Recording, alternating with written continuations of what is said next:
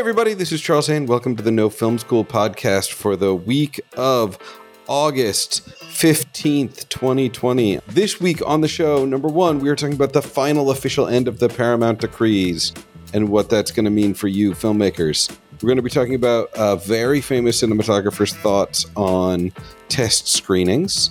We've got some tech news out of a little company called Sigma. They've released a new art lens and it's super cool, and I want to talk about why I think it is cool. We've got all that and an Ask No Film School this week on the No Film School podcast. Our top story this week is the official it is now finally done ends of the Paramount decrees. What are the Paramount decrees, you might be wondering? So, in the late 1940s, the classic sort of quote unquote golden age of Hollywood, the Hollywood studios owned the studios, like the physical buildings where movies were shot. And they owned like what we think of as a studio now, like the intellectual property, the content, the ideas. And they owned the theaters. The whole thing vertically integrated. They also had exclusive contracts with actors. They had the whole deal all wrapped up in a bow.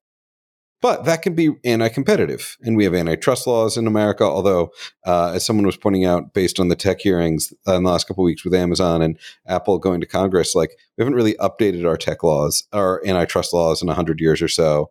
Uh, antitrust laws are a little, uh, some of them don't seem to understand new technology. But the, in the late 40s, uh, some lawsuits were brought against Paramount Pictures that made it all the way to the Supreme Court that argued that it was anti competitive for them to vertically integrate like this. If you were an independent producer, you couldn't go out and make a movie and get it shown in theaters because every theater was owned by a studio that was filling it with their own content. So, you know, going to the Odeon down the street or the Vista or whatever, it was owned by a studio and they were only putting their own studios' movies in there. Or if they had deals with other studios, you know, the big guys were playing with the big guys, and the little guy couldn't come in and, and make something independently and get it on theater screens. So, uh, went all the way to Supreme Court. The Paramount decrees came out of it in 48, and it said, hey guys, you have to divest. You can't stay vertically integrated. If you are a producer of content, you cannot add, own the distribution platform for that content. But it didn't say distribution platform, it said theater. You couldn't own the theater. Dun, dun, now, dun. in 2020, there are a lot of people who both make the content, Netflix, Amazon, Disney, and own the distribution platform for that content, meaning Disney Plus, Netflix, Apple uh, TV Plus. Um, all so we're back in the same place we were Don't in forget 48. HBO Max. HBO Max, right? All of them, in some cases, even own their own studios, right? Netflix owns some production facilities. Disney obviously owns their wonderful lot in like the Burbanky, Glendale area. We're back in that place. But because the world is weird, instead of the realization being, oh, well, we should bring this to the Supreme Court, we have precedent for this, like we should make it so that the content producer divests from the distribution platform. Because, you know, if you're an independent filmmaker right now, and you're like trying to get your film on any of these platforms, if these platforms are the primary ways audiences find movies, well, what incentive does Disney have to promote a third party movie on their platform when they can just promote their own content on their platform? Some might think it would go that way, but because the world doesn't make any sense, actually, be, this technology change has uh, driven the courts to actually say, well, you know, theatrical's now less important like the theaters are less of a big deal. It's no longer where most of the revenue is. So you know what? Studios can buy theaters. So that's where we are now. It is official. It's been coming for about a year. In fact, Netflix about a year ago took out a long-term lease on the Paris in New York. So that was re- like, and that happened like the week the consent decrees uh, sort of started to roll back. And we did talk about this then. We did do the kind of the brief, the brush up, which you just did a great job of. And you did an excellent job explaining what the whole situation is and what the landscape is and why it is the way it is. Um, nicely done. Um, Well, thank you. And, and now here we are, and it's actually happening. And I would say that one reason, maybe, I don't know if you agree, um, is that the theater is like a, uh, like you said, it's a struggling business right now. So it's more like, you know, the AMCs of the world are going to be saved by Netflix saying, "Oh yeah, we have the money. We'll buy all your, you know, theaters." and we'll show, you know, I mean, I don't mean saved, but they're just going to be, it's like, have any of you in the world yet driven by like an Amazon brick and mortar store? They don't make money on those. They just have them. It's like like Amazon has brick and mortar. They never needed it. It's not how they make their money, but they own them and they put Amazon, they put their products and et cetera, et cetera. And they bought a grocery store chain in Whole Foods. And so we're just gonna see this happening where like Amazon is going to buy AMC or, or Netflix is going to, someone is, and then that's where they're going to show their movies. And it's going to be oh, the, the streaming war is going to go to the streets. So the, the the expression for this I just learned in an article a couple months ago is called clicks to bricks. Ooh, yeah. I love any sort of modern media. You know, like that's when like a Warby Parker goes and opens their own store. Uh, first off, I'm not inherently against it because, like, I want movie theaters to exist and I want to be able to see The Irishman in movie theaters, which was a difficult thing for The Irishman to navigate because it was Netflix produced. And if this ends up meaning that Apple and if Apple and Amazon and Netflix and Disney and HBO Max all of them buy rival movie chains, then that might keep them alive. Like they might become loss leaders where like Apple is now just making money off popcorn and, you know, we're getting to see interestingly created content. The problem is, is there's very few markets where there's like, you know, in New York City, I can go to like three AMC multiplexes, but then I have to go to Manhattan to go to a multiplex that is an AMC in Brooklyn. In LA, there was a couple of like in every market I've ever lived in, there's a dominant player. So if Apple happens to buy that dominant player, great, I can see Apple movies, but I can't see the Netflix movies I want to see. That is the fear, yeah, that you'll live in a town, and you're talking about a big town, New York. Yeah, I mean, it's it, I've heard it's a pretty big town. you're gonna we're talking about you live in a town where only one chain bought the theaters. So like, if you want to see a Netflix movie, do you have to go to like Jersey or something weird like that? Like that doesn't sound very pleasant for a couple of reasons. But I think the ideal version of this is that they buy like little boutique theaters. They don't buy up the big, it, like, in theory, it would be nice if like AMC didn't go by the wayside, but maybe that they just put up their own little theaters to show their theatricals. But I don't think that's how it's going to work. I mean, I don't think any of these companies. I mean, someone had to pay the money to bring this lawsuit to fight it to, to where it could get true. Nobody, nobody is wandering around over flipping old case law if there's not a financial incentive in it because it takes money and time yeah. to do that.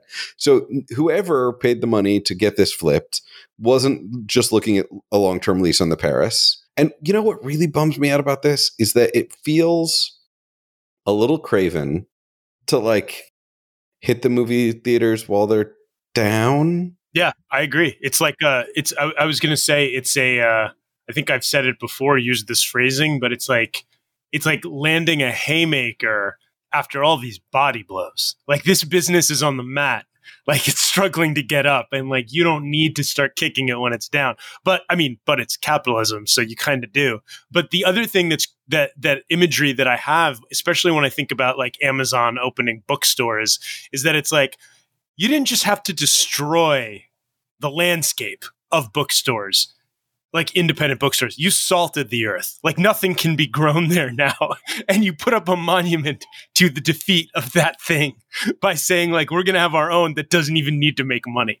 Like, it's a very powerful statement to be like, movie theaters are dead. We're going to crush them and we're going to put up our own ones just so we can make a little money off popcorn and like you know write off all our losses at the, the you know all our sorry write off all our gains at the end of the year or whatever in the loss on the movie theater wing of our business.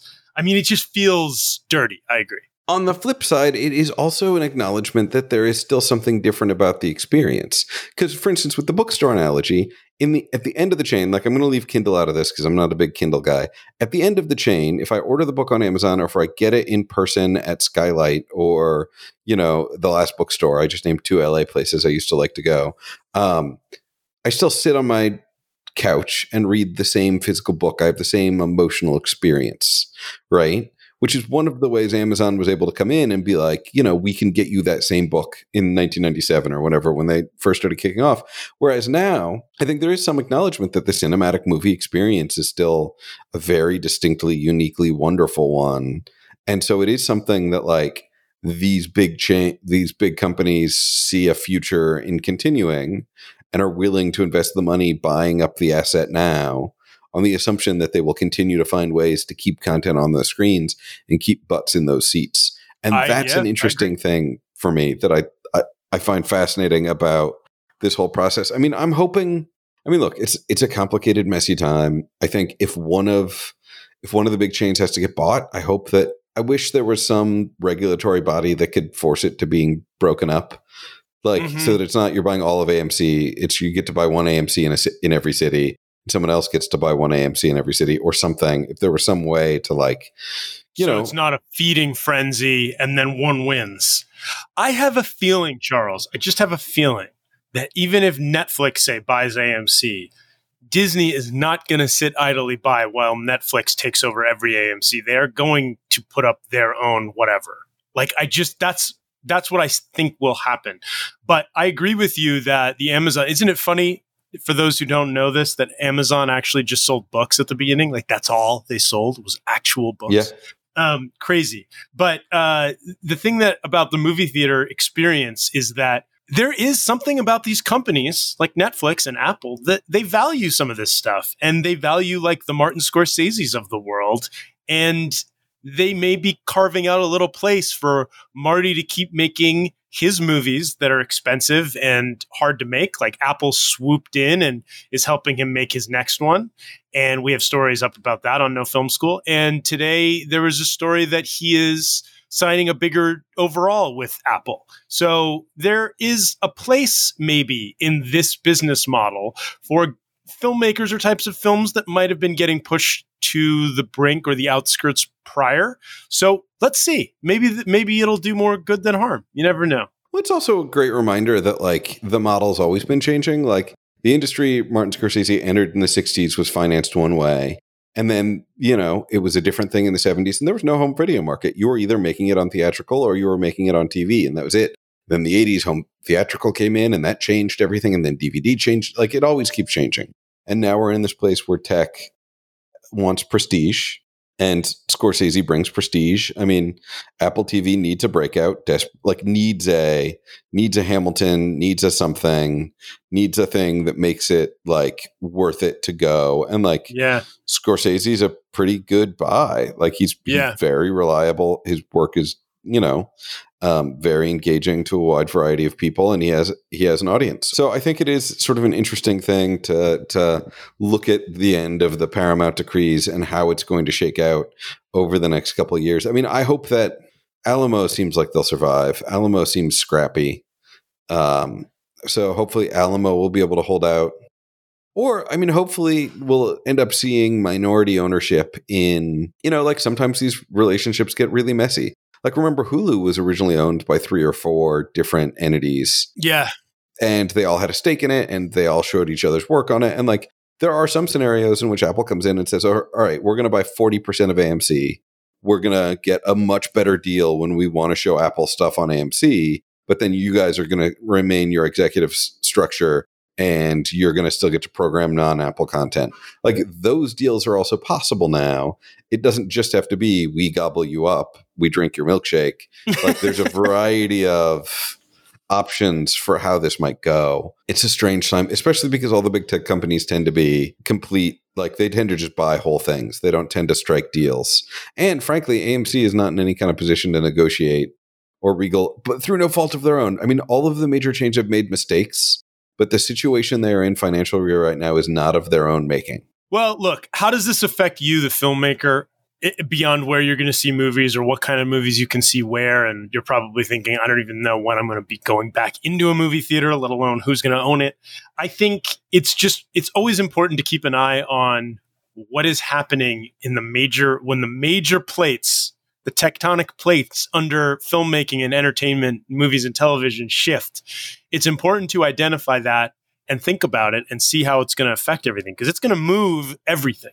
Like these these changes will impact everything from down from you know from the biggest movies and where they go to the smallest ones and where they're going to live and whether or not you know imagine something like if apple bought sundance. I'm not saying that eh, something like that would ever happen but i'm just saying like once these places that are known for exhibiting, showing, create. Once these things merge, it definitely changes what opportunities exist and how you get how you break in.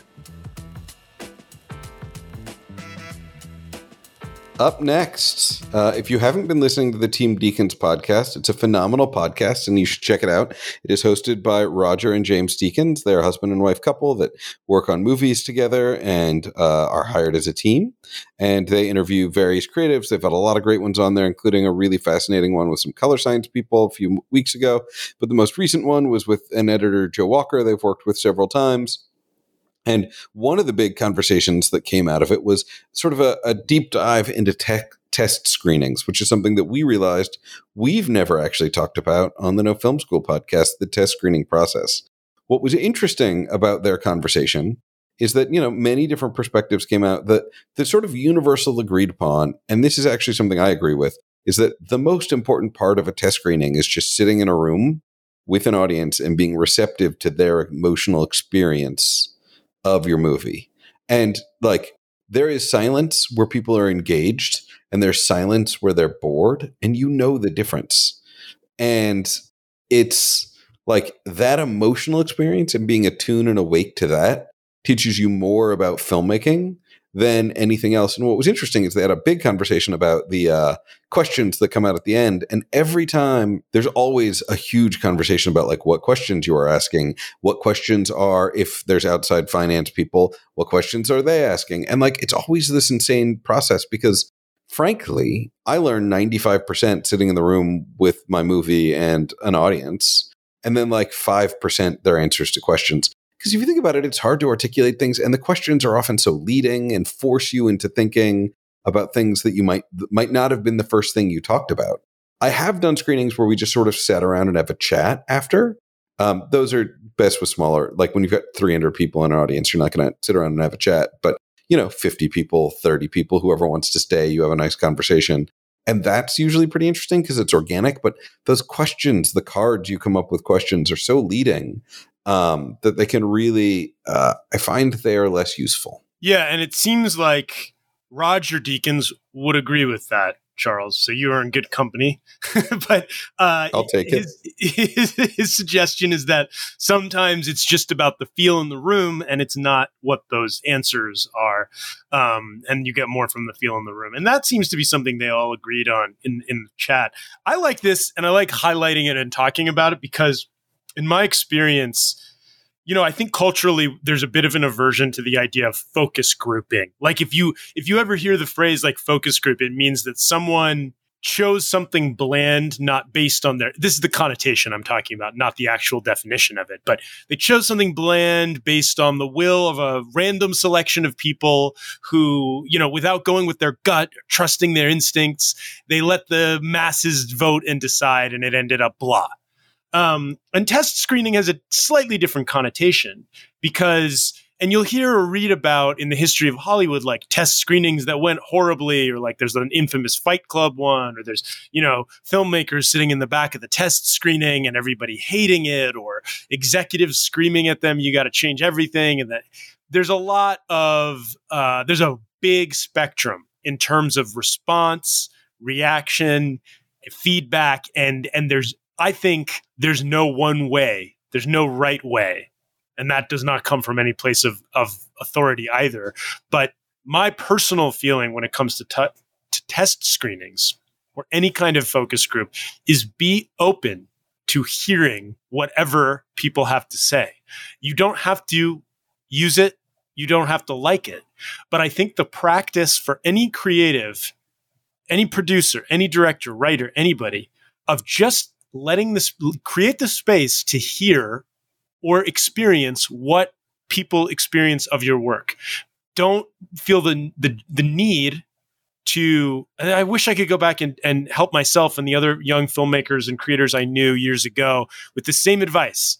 Um, it, it's just just be willing to open that space for it. Like you don't have to use it. Maybe there's nothing you could do about it. Maybe there is, but like don't just shut it down immediately because I think that negative connotation about these things has a tendency to make people feel like they should automatically bullhead their way through and stubbornness is right and trust yourself and don't listen to what they say and executives don't know what they're talking about. And that just leave room for the possibility that you will and the other great thing i heard that this article reminds me of is that you should have like a rule of 3 or something pick a number Whereas if like three or four or five people all say the same specific thing, you should definitely pay some attention to it. But like if one person says a weird thing, you could probably ignore it.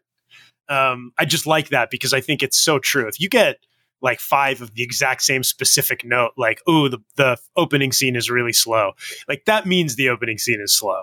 I hate to tell you, but it's true. I needed to hear that advice when I was 19 because I was very mm-hmm. argumentative and bullheaded. Um, I also think it's really good advice at all stages in all directions. I've like I can't tell you the number of times like I've had a guest in my class or whatever, and the guest is like giving some sort of advice and they're like having a good conversation with the student, and then the student starts arguing with them about their advice, and I can just yes. watch the professional relationship collapse. You just can ignore the advice. You just don't have to take it. But like, why are you arguing? Like, just don't take it because youth is so is wasted on the young, Charles. And like, I yeah. have the same. I was the like, I was sure that it was more important to be right and certain at that time and stick to the guns on something than it was to even create the space to hear what might be wrong. I feel like there's some form of you know when you make decisions in kind of a very corporate environment you have to name the the people in your decision so not everyone is a decider but you can have someone give you input, but they may not be the one that's actually going to make the final decision. I always think about that with things about feedback. That's great. Like, at what level are they giving feedback? Are they giving creative feedback? Are they, and who's making the decision? It might be helpful to to rewind a little and say who who's giving me inputs and and then what they're focusing on who's making the final decision because whoever's doing it's the rapid format each letter stands for something and and the there are people who are input that's the i and the d is the decider and then that's where the, the who has the d comes from. The p is a performer so who's actually doing the actions that we're talking about. So everyone in your in a short in kind of a corporate sphere like a short or small team has kind of a role to play. And that can help, I think, when you're trying to decide what to do in those moments of like, should we make this longer or shorter? It's it's easy when, you know, 12 people in a focus group told you that it's not funny or whatever it is, but it's harder when it's something like, should we really do this thing? Who's going to make that decision? I think you I think you provided the key ingredient to helping somebody unlock their ability to hear notes, which is remember that you are the decider so this is not your ego. Your position is not just because somebody gave you a note doesn't mean they're stealing your baby or rewriting your, you know, whatever. All feedback is a gift. Right. Or like, you know, like Lucas and Coppola, like those guys were kind of like the, the, the studio chopped up my genius, you know, and that may be true. I uh, like not I'm not picking on those guys. They're great. I love them. But I'm just saying that I think that mentality has prevented people sometimes from creating the space to allow to and then you be the decider. Like you can like give yourself the d but but let that input like exist so you can maybe learn from it or grow from it like instead of just be destroyed by it. I really love uh this because it's all about like clarity it's like we know you're the decider so we can give notes without anyone feeling like we're trying to take it over it feels like this is freeing both for everyone in that team. I've never actually worked in a corporate team that that had that level of clarity, but I love it. Yeah. Is that something is there Sounds like a great. name for that process or is that something you practice with a specific is it the Delatour system like um, it is not. I wish that it was mine. I often use it um, in my work. So Rapid is a form, it's a kind of a corporate or I would say, a formal structure towards making a decision. And so some people have decision documents in their kind of corporate sphere ready to go. And what it does is lay out who plays what role in that decision. It also lays out the options that you have and the pros and cons for those. And so each of the R, A, P, I, D stands for a role. And so the R is recommend. So this person's recommending the decision. They're not going to be the one that makes it there is the D, which is the decider, and that's where the who has the D. You may have heard that term before. That's where part of where it comes from. So who has the decision in this? Part of the thing is that in film we've tr- we've relied on these very clear roles of well the director has the final decision on everything we say but yeah, actually right, that's but not always really. true. yeah, you know right. and so it's like it is interesting i wonder if this will work in film just because people are so territorial that yeah. if the director will ever willingly give up the d even though like obviously in the end we know sometimes the producer has the d on certain things Right. I don't know if the director will ever want to acknowledge that that's the producer's d There may be like departmental D. Yeah, I don't know if it applies to every decision because you're trusting people's knowledge and skills often in those other moments. So, who has the decision when it comes to the correct lighting to use and those things? You're going to someone for that expertise, and that kind of is an inherent. There could be decisions along the way that for which that whoever decides that changes. More importantly, it gives everyone a voice in the process, and you've decided what that role is. So you're including everyone in that decision making you may not go by what you want everyone to have you know that you want people who have input the eye in that situation to give a voice to it. You want to acknowledge that that is a opinion or a, a fact or whatever they're contributing to the to the process. And then you here's like a piece of formal documentation for which you guys ans- asked all the questions you needed to ask clarified all the options that were on the table and why you made that decision and and and who decided to do that I think that there's there are places for which adding kind of formal decision making structures can be helpful in making some of your creative, technical or non-technical decisions. Yeah, I love it. I think that there's a lot of situations where, for a production company or for a filmmaker, depending on the situation, something like that could help them identify a workflow that that keeps people keeps people's feeling of, uh, ownership of their work and how it's represented and where their input goes and what they have to say on and what they don't. You know, I think that's all you're muddled, and when it's not when it's muddled, I think it leads to confusion and mess. And I think that looking for new ways to get input and incorporate it effectively is a, a valid quest. This week in tech news, Sigma have launched their new 85mm art lens. Now, we don't usually do a tech news just for one lens, but there's cool stuff about this lens I wanted to talk about. And so we're talking about a single lens, and that is the brand new Sigma 85mm f1.4 Art DGDN.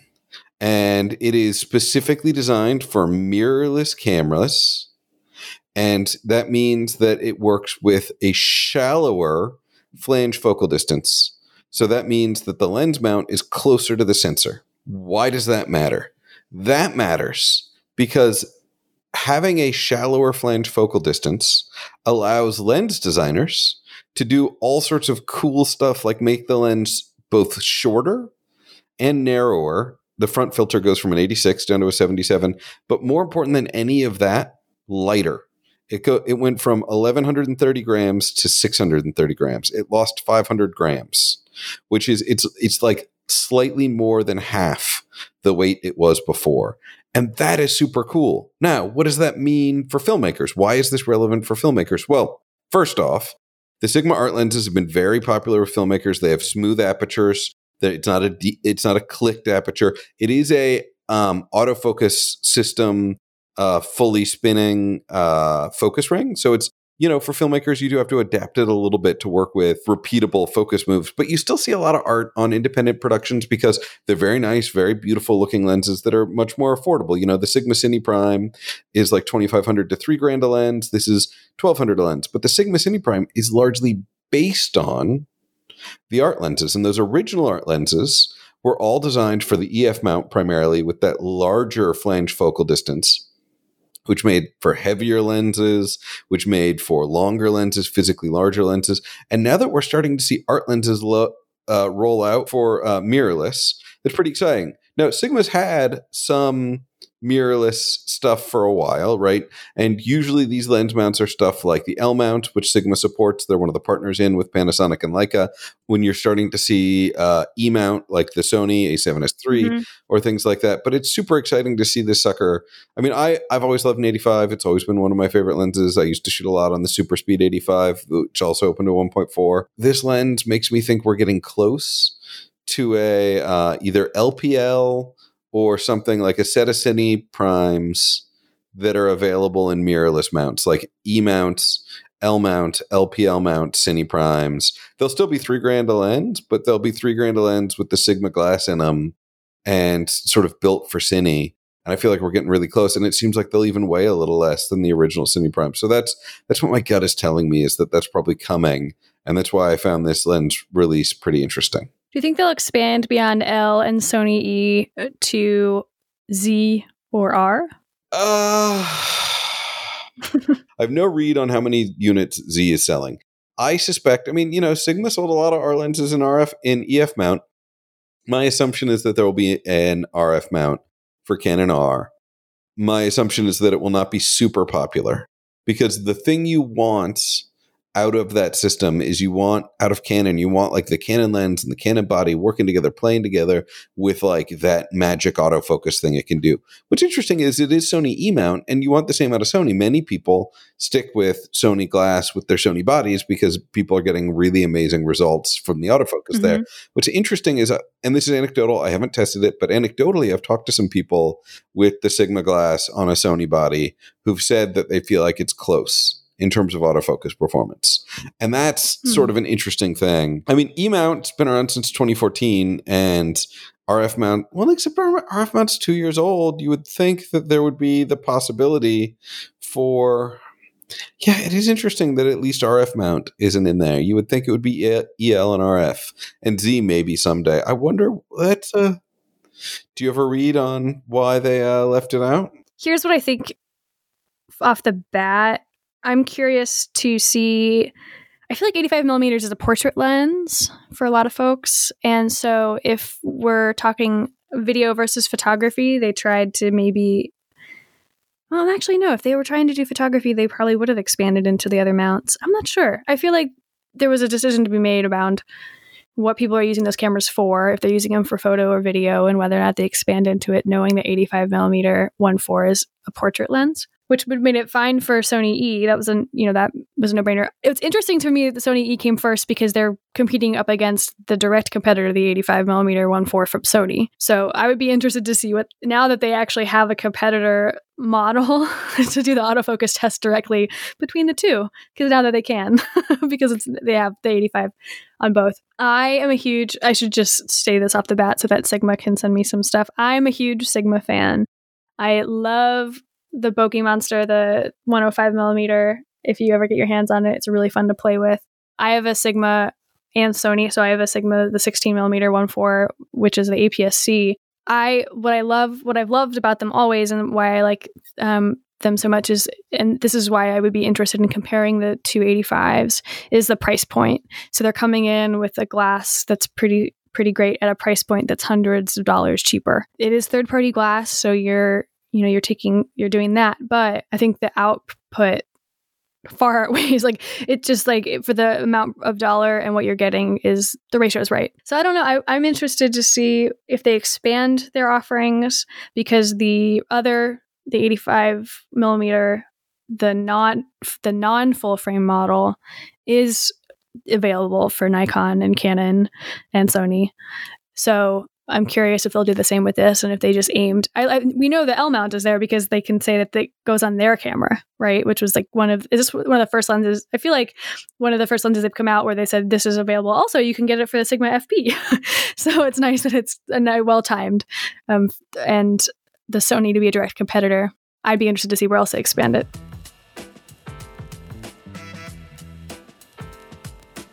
All right, up next we have an Ask No Film School. Michelle, lay it out. So I have an Ask No Film School. I'm so excited that I get to to do my own, and I I think that this is a common held question. Every time you potentially hear an award or something that's geared towards this, it always this question comes back for me, which is how important is it to have a quote strong debut? So we talk about when there are films that come out and it is the debut feature film we should clarify that. Debut film from so and so, or it's the debut book from so and so, or we in the spirits there's a first feature award. And so what I think is interesting is the tension between go create lots of stuff and the, and that part one and then part two is but i also want my debut to be strong. I think that's a very interesting tension. And so i was curious if you had an opinion about that and what guidance you could give to people who are thinking about that might be stuck there, right? That I really want my first feature to be amazing, and I want to be on these lists, uh, and or creating content just for this, you know, to build your skill set.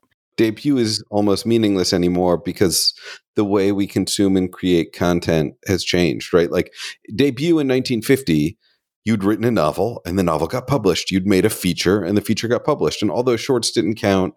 All the film school films didn't count. All of that stuff didn't count. And and you know, in 2020, you might make a feature, but you've already made 50 shorts and 24 commercials and 10 music videos, and you know they're all online, and some of them are in festivals, and they're all available, and some of them might be better than your feature, and and so like w- your concept of debut is totally changed. Also, I mean, I remember I was at like a dinner once with a bunch of Hollywoody people. I'm sure I've told this anecdote before, but I, I said something about Wes Anderson's first movie, Bottle Rocket. And the a dude at the table who was a Disney executive said, uh, that wasn't Wes Anderson's first movie. Wes Anderson's first movie was Rushmore. And I was like, no, no, no, Bottle Rocket came first, like two years earlier. And he's like, he just looked at me and he was like, Bottle Rocket wasn't a movie. And it was just like the perfect encapsulation because it wasn't produced by a studio. So to this person who worked at Disney, like it just didn't count. Like in his mind, yeah. Wes Anderson's debut was Rushmore.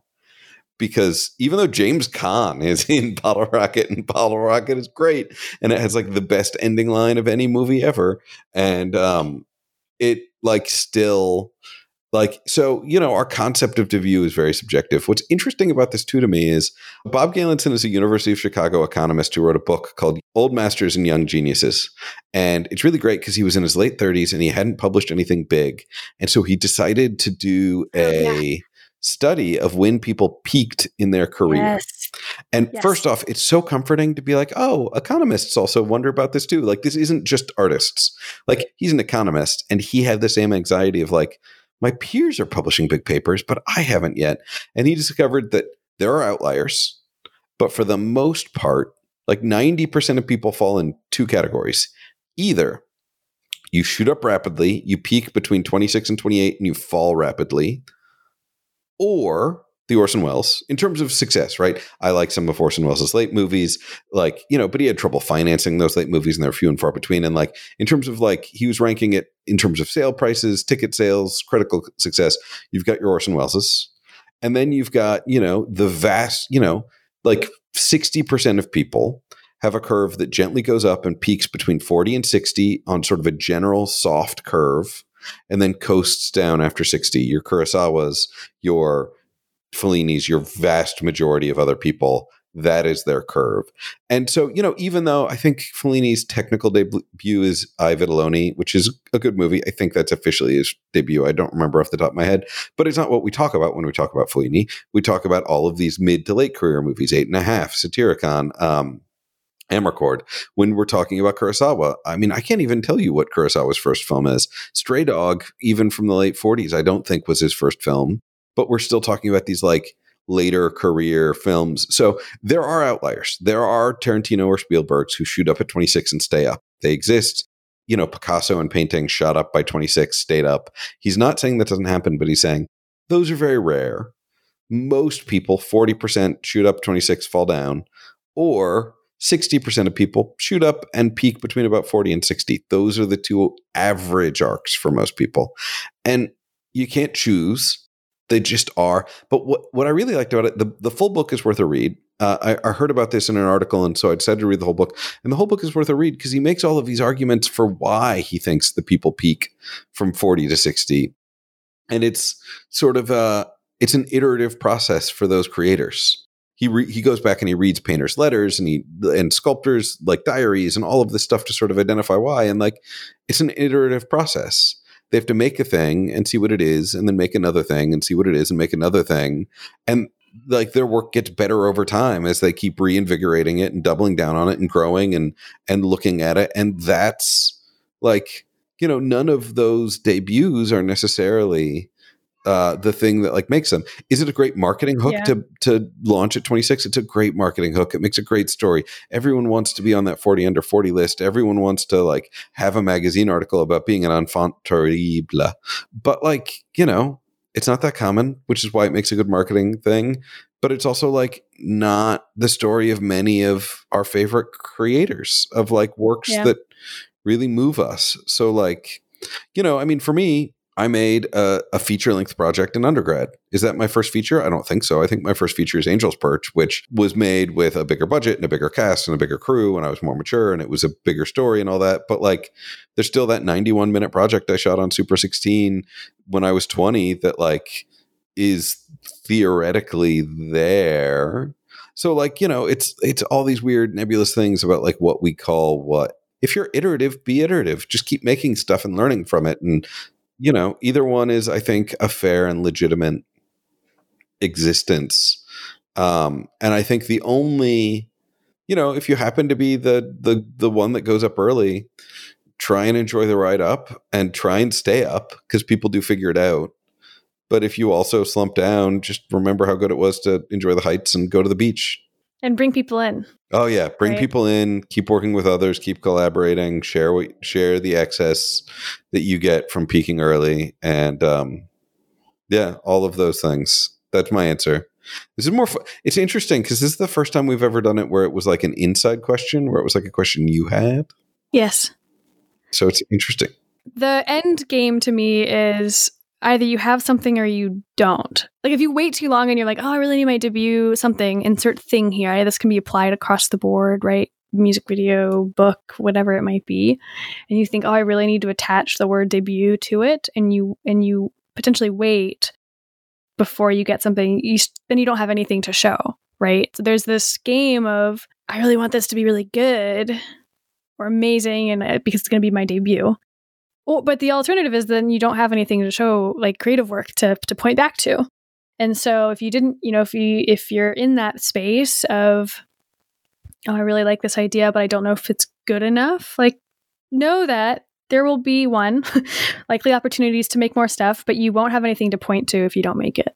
So, like, there's always stepping stones. We're always making stuff and, and growing from it. And I say this for more for, for myself and other people as well, right? Where you're in a sphere of, should I do the thing? I don't know if it's good enough. You're never going to know if you don't do it. One, two. Um, it's always a place to grow from.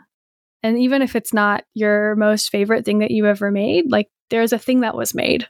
And that to me is most important, honestly. And then use that as your, you can use that as your launch pad. There's no, there's no rules here. It's not like you get one and done. like, like that only applies, it feels like, Uh, to other things. Like this is not one of those things. You're allowed to keep doing it. Also, you want to keep learning. Like we all Yes. want to keep learning, and everything you make, everything I've ever made, I've learned something from, and everything you make, you should hopefully learn something too. And so, like, you know, I like. It's really difficult because there is the James Cameron school of like, no one is ever celebrated. No one ever walked out of a film saying, well, at least it opened on time. Like, you want to make the best mm-hmm. possible work you can. And if that takes an extra year, take an extra year. But then there's the flip side of like, how many people do I know who've been working on a sc- the same screenplay for a decade? How many people do I know who like have been trying to, you know, like it's hard to get movies made, so it's fair, but it's also like sometimes you just have to go make stuff. Sometimes you just got to take the leap off the pier. You've just got to get moving and do things and s- see what you learn from it and then get moving and do something else and see what you learn from it and get moving and do something else. Like that's you know, also a useful model of doing things and being too precious. You know, back in the 90s, we had these things called DVDs. You guys might not be old enough to Oh, remember, no, but like physical discs. But I think we got listeners who are like high school students who might not remember. They have no idea. But they had these collections of like film uh, directors. Like there was a Spike Jonze collection and a Michel Gondry collection. And I remember he, Michel Gondry, had like a little video intro for his. And in his very French way, he was like, I had to choose between quantity and quality. And I chose quantity. Michel Gondry obviously has made tremendous works of real quality, but he presents it as I just tried to make as much as I possibly could. And like out of that comes amazing music videos and Eternal Spot Sunshine of the Spotless Mind and The Science of Sleep, although I like Eternal Sunshine a little better, but like Science of Sleep also good because he just was like I'm going to make lots of things. And I was like, yeah, there's there's something in that that like I I can see. I mean, I also get the Kubrick like I'm going to make one movie a decade for six decades, and that's going to be my seven movies. But you know, even Kubrick is more of the of the iterative type. His first movies, I mean, first off, his first first movie, he hid from the world, and then even his early movies, they're good and I like them, but like they're not nearly as magnificent as he came to later in his career. So I think uh, you know that's the move. Wrapping it up, week of August fifteenth. Uh, everybody plug your pluggables. Uh, you can find me on Instagram and Twitter at Charles Haine, C H A R L E S H A I N E. And check out my show Salty Pirate on Amazon Prime and Ficto and and uh, Vimeo VOD, saltypirate.tv. This is Michelle DeLateur. You can find me on Instagram and Twitter, M D E L A T E U R. I'm going to choose quantity over quality as a reminder today. And we look forward to talking with you guys soon. Please feel free to send us questions for Ask No Film School and let us know what you think. And this is George Edelman, editor in chief at No Film School. Check out what's going on over at nofilmschool.com. We have a post on the 20 best books about writing TV. So if you're interested in writing, of course, be sure to download our free screenwriting ebook, How to Write a Screenplay During Quarantine. It's a great 10 week program. It's 100 pages plus. It's completely free. It's got a lot of forms and information you can use. But we also have a really cool post up on the site right now called The 20 Best Books on Writing TV. If you're interested in writing a spec or getting staffed, that's a great place to start. Um, so check it out. Thanks so much for listening. If you have any questions for us, please email them to editor at nofilmschool.com or ask at nofilmschool.com, and we will hopefully answer and get them on the podcast. Please like, rate, subscribe, leave a comment, let us know how we're doing. Thanks so much.